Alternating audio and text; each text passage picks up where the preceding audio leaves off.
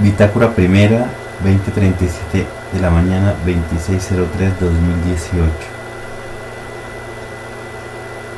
Con relación al 2070,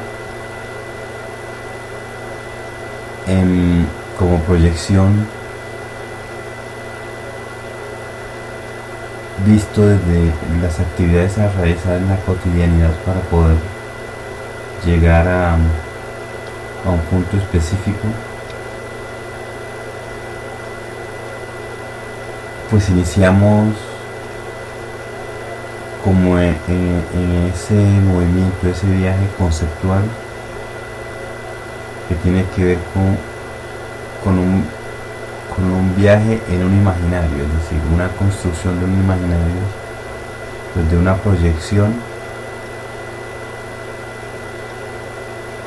que tienen que ver con una relación con la existencia, es decir, acciones de la existencia para la consecución de unos resultados específicos. Entonces partimos desde esta idea